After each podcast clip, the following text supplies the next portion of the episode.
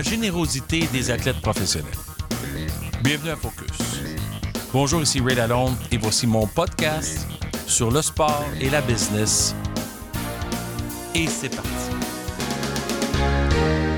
Je vais vous parler de certains gestes de générosité que j'ai observés depuis l'effet coronavirus, la pandémie mondiale, qui a vraiment ralenti les ébats de, du sport professionnel.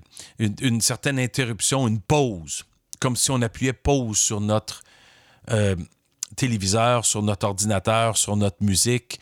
C'est ça qui est arrivé dans le monde du sport et ça, s'est passé au jour zéro lorsque la NBA a décidé, quelques minutes après l'annulation d'un match, de suspendre sa saison.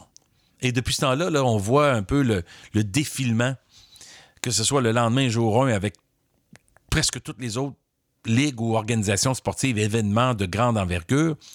Et jusqu'au jour 3 ou 4, où graduellement, on a commencé à voir un peu des réactions d'équipes et de ligues euh, de générosité envers les employés à temps partiel, les employés de match, et ainsi de suite. Mais je vais vous parler un peu de quelques gestes de certains des athlètes qu'on a vu le réagir rapidement. Et c'est pas pour souligner exclusivement certains, puis c'est pas non plus évidemment inclusif de tous les athlètes. C'est pour symboliser encore une fois que des athlètes sont des humains. Ils ont une occasion de gagner le plus d'argent possible pendant une vie, euh, une vie de sport, c'est-à-dire une carrière, puis des fois c'est beaucoup plus court qu'on pense. Euh, ils jouent pas tous pour 15-20 ans. Ils jouent souvent pour 2-3 ans. Puis dans certains cas, il y a des gars qui ont joué comme un match, une saison, un mois puis d'autres qui ont eu effectivement de longues carrières avec la même équipe. Puis c'est étonnant la durabilité, la longévité de certains athlètes, mais c'est beaucoup de chance. Alors, il y en a qui ont gagné une tonne d'argent dans leur vie, puis d'autres que ça s'est fait de façon relativement rapide. Et je veux souligner quand des athlètes prennent le temps de redonner à la communauté, à des organismes de charité, à des œuvres qui aident les enfants défavorisés, par exemple. Alors, quelques exemples. Alors, on a, vu ce que Rudy Gobert a fait. Un peu les niaiseries là, avec le dossier des micros des médias sur la table lors d'un point de presse. Euh, Rudy Gobert, c'est un joueur étoile du Jazz de Utah de la NBA. Puis ultimement, quelques jours après, il a testé positif au coronavirus, puis il s'est retrouvé un peu, euh, un peu dans un, environnement un peu où il devait s'excuser publiquement.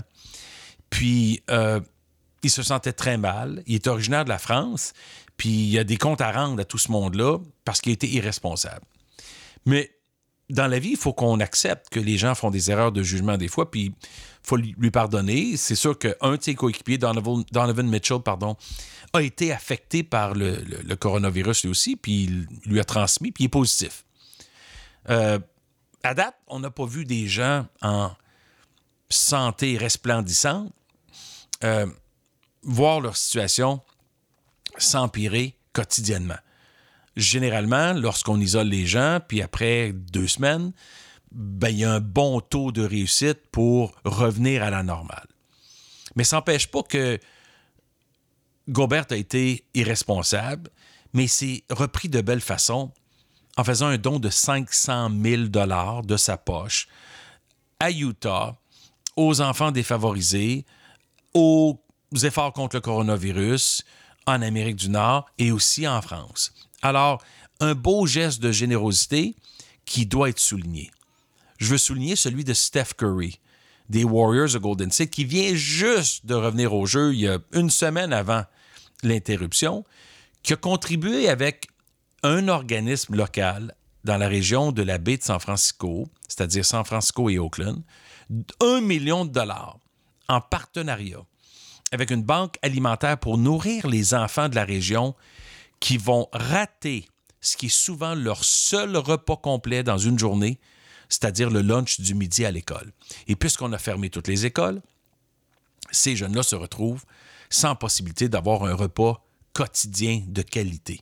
Puis pour avoir été à Oakland à plusieurs reprises, pour avoir été à San Francisco, l'autre bord de l'eau, l'autre bord de la baie, je peux vous dire qu'il y a deux villes très différentes. Oakland, a effectivement plusieurs endroits défavorisés. C'est pas du tout le même niveau de standard de travailleurs et de, de, richesse qu'on a dans certaines régions du nord de la Californie, qui mène jusqu'à Silicon Valley, dont San Jose fait partie, et ainsi de suite. Et c'est là que sont toutes les grosses entreprises de technologie, d'Apple à Google. Ils sont tous dans cette région-là. Il y a beaucoup d'argent. Ça coûte cher vivre par là.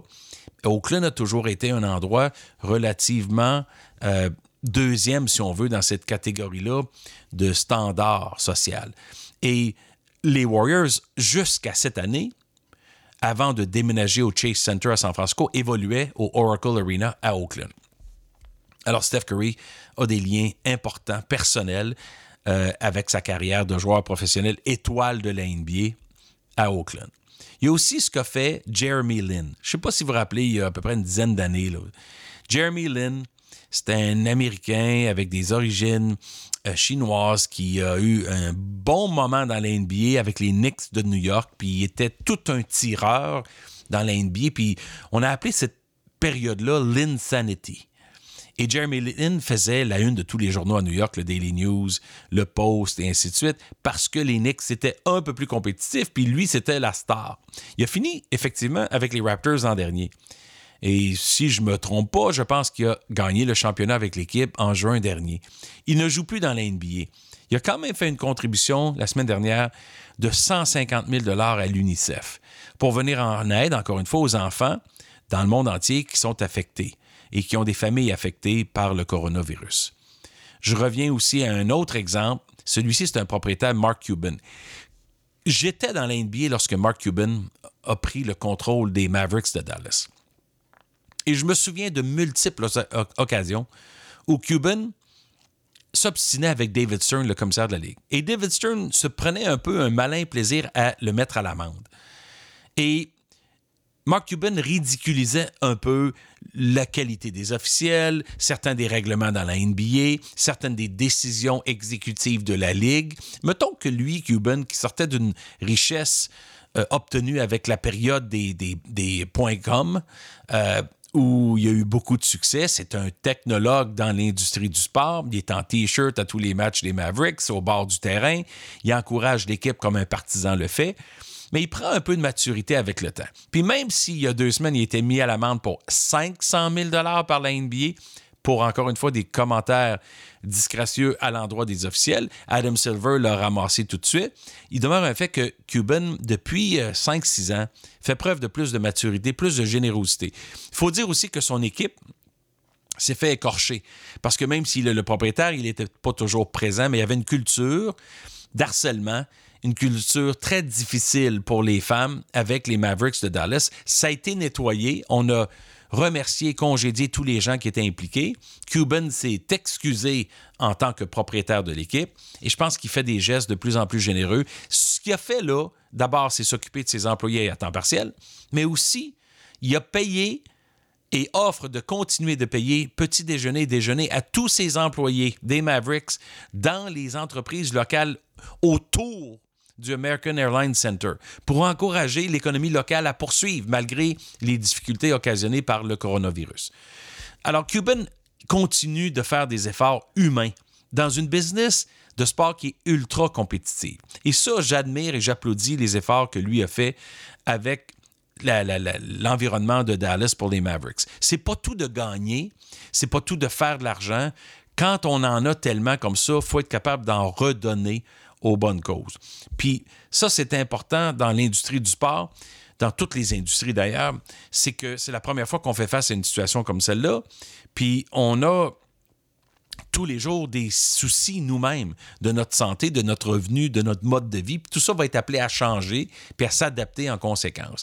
Alors, quand il y a des gens qui font des gestes de générosité comme ça, Sergei Bobrovsky des Panthers de la Floride a remis 100 000 Zion Williamson, 100 000 Blake Griffin des Pistons de Détroit, 100 000 aussi. Mais un des gars qui l'a fait au tout début, c'est Kevin Loves des Cavaliers.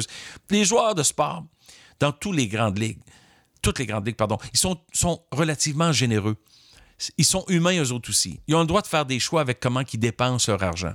Puis on ne peut pas s'attendre à ce qu'ils fassent plus que nous on fait dans notre vie.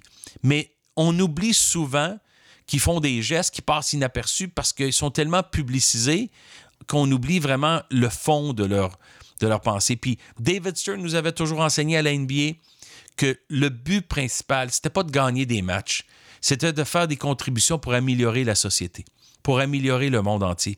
Puis un de ses objectifs, c'était toujours de redonner comme ligue à des causes qui vont permettre aux jeunes de s'allier vers le sport plutôt que de se retrouver sans les moyens, sans l'éducation, sans la préparation physique, sans les opportunités que pratiquer le sport peut amener. Alors la NBA, c'est toujours vendu, c'est toujours défendu aussi d'avoir ce principe-là parmi les, le, mission statement de la Ligue.